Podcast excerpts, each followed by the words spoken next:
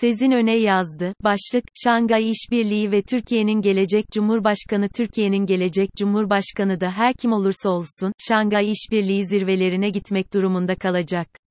Gitmezse de hata edecek. Çünkü, bu örgütün üyeleri, günümüzde dünya nüfusunun %44'ünü ve toplam küresel gayrisafi milli hasılanın yaklaşık üçte birine sahipler. Şangay İşbirliği Örgütü'nün 22 toplantısı içinde en önemli ve yüksek profilli olanı kuşkusuz, 15 ila 16 Eylül'de Özbekistan'ın Semerkand'da gerçekleşeniydi. Öncelikle, Çin ve Rusya'nın iki büyük güç olarak ana aksını oluşturduğu Şangay İşbirliği Örgütü'ne İran'da resmen katılmak üzere mutabakat imzaladı. Tahran'ın, 2023'te tam üye olması bekleniyor. Çin'de Ukrayna Savaşı'ndaki başarısızlığı ile zorlanan Rusya'dan çok daha ön planda bir güç olarak sivrildi. Çin Devlet Başkanı Xi Jinping, ev sahibi Özbekistan'ın en üst düzey ismi, mevkidaşı Şevket Mirziyoyev tarafından karşılanırken, Rusya lideri Vladimir Putin'i Başbakan Abdullah Aripov karşıladı. Xi, tüm komşu Orta Asya ülkeleri ile görüştükten sonra, en son olarak Putin ile buluştu. Bu zirve, Putin ve Xi'nin Ukrayna Savaşı başladığından beri ilk yüz yüze görüşmesiydi. Toplantıların ilk gününde Putin, Çin'in Ukrayna'daki savaşla ilgili dengeli tutumunu överken, Pekin'in askeri harekat ile ilgili kaygı ve kuşkuları olduğunu da itiraf etti. Rusya'nın Ukrayna'dan ötürü aldığı siyasi, askeri ve ekonomik yaralar, artık Çin'i Şangay İşbirliği'nin dinamosu haline getirdi. Örgüt, 1996'da Şangay Beşlisi olarak Çin, Rusya, Kırgızistan, Tacikistan ve Kazakistan'ın aralarındaki sınır konularını görüşmek için gayri resmi buluşmaları ile yola çıktı. 2001'de ise resmen kurumlaştı ve Özbekistan üyelerinin arasına kattı. İronik biçimde, aynı yıl ABD'yi hedef alan 11 Eylül saldırıları, Şangay İşbirliği'nin de bölge nezdinde önemini arttırdı. Üyelerin tümü, İslami radikal örgütlerin ülkelerinde etkin hale gelmesine karşı mücadele etmek istiyordu. O zamandan bu yana, Şangay Birliği Örgütü, tüm Avrasya ülkelerini, farklı statülerle içine alacak biçimde genişledi. Bu arada, 2005'te ABD'nin de Şangay İşbirliği'ne gözlemci statüsünde dahil olmak için başvurduğunu ancak reddedildiğini anımsatalım.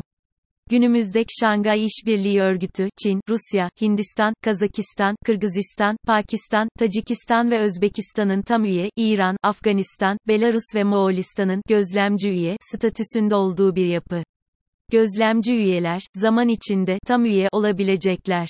Türkiye'nin de aralarında bulunduğu 6 ülkede diyalog ortağı statüsüne sahip, diğerleri Ermenistan, Azerbaycan, Kamboçya, Nepal ve Sri Lanka. Türkiye'nin gelecek Cumhurbaşkanı da her kim olursa olsun, Şangay İşbirliği zirvelerine gitmek durumunda kalacak. Gitmezse de hata edecek. Çünkü, bu örgütün üyeleri, günümüzde dünya nüfusunun %44'ünü ve toplam küresel gayrisafi milli hasılanın yaklaşık üçte birine sahipler. Üyelerden dördü, nükleer güç. Ve dahası zaman içinde, Şangay İşbirliği, Avrasya'nın altyapısı, ekonomik kalkınması gibi konulara giderek daha fazla eğilmeye başladı. 2017'de Hindistan'ın tam üyeliği ve 2023'te de İran'ınkinin gerçekleşecek olması örgütün dünya genel için önemini arttırıyor.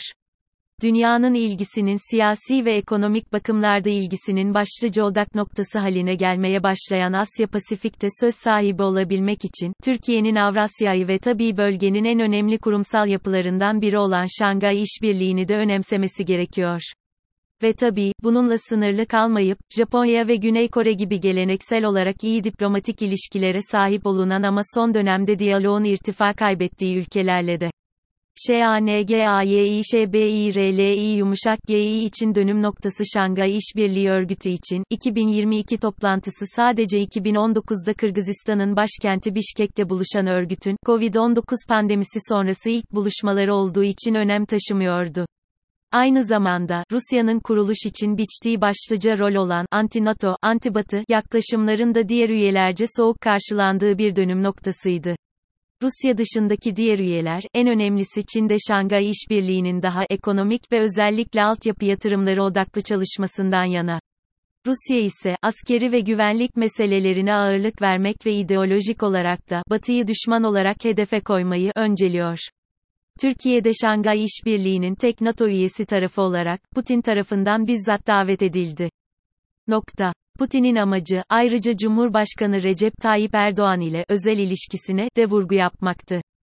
Şangay İşbirliği'nden bağımsız olarak, önümüzdeki kışı enerji bakımından sorunsuz geçirmek için Rusya'ya muhtaç Ankara. Dahası, sadece Kremlin'in sadece enerji akışına engel olması değil mesele, aynı zamanda, Türkiye'de neredeyse maliyetinin 16'da birine halka yansıtılan enerji faturaları ağır biçimde devlet tarafından sübvanse edildiğinden ve aslında hazinede de bu sübvansiyonu karşılayacak kaynak olmadığından, Kremlin'in iyi niyeti Ankara için önemli. Ve tabii, Suriye ile arka planda MİT Başkanı Hakan Fidan nezdinde başlayan üst düzey görüşmelerin kaderinde de Rusya söz sahibi. Buna karşılık Türkiye'de Rusya üzerindeki ambargo baskısının hafiflemesine aracılık etmeye çalışıyor. Çin ise ne Türkiye'ye açık çek yazmak ne de Rusya'ya Ukrayna konusunda tamamen arka çıkmak konusunda çok hevesli olmadığını bu zirvede açıkça ortaya koydu. Üstüne üstlük, Pekin'in Almanya Şanölyesi Olaf Scholz ve Fransa Cumhurbaşkanı Emmanuel Macron tarafından ziyaret edilmesinin söz konusu olduğu, Kasım'da da Xi Jinping'in G-20 zirvesinde ABD Başkanı Joe Biden ile buluşmasının gerçekleşmesinin beklendiği bir dönemde Çin, Batı ile ipleri germek istemediğini söyleyebiliriz. Zirve esnasında, iki üye ülke Tacikistan ve Kırgızistan ve iki diyalog ortağı Azerbaycan ve Ermenistan arasında sıcak çatışmaların yaşandığı bir dönemde, Şangay İşbirliği ile ilgili Çin'in ekonomi ve ticaret ağırlıklı vizyonunun, güvenlik ve askeri, boyutun önüne geçmesi de aslında şaşırtıcı değil.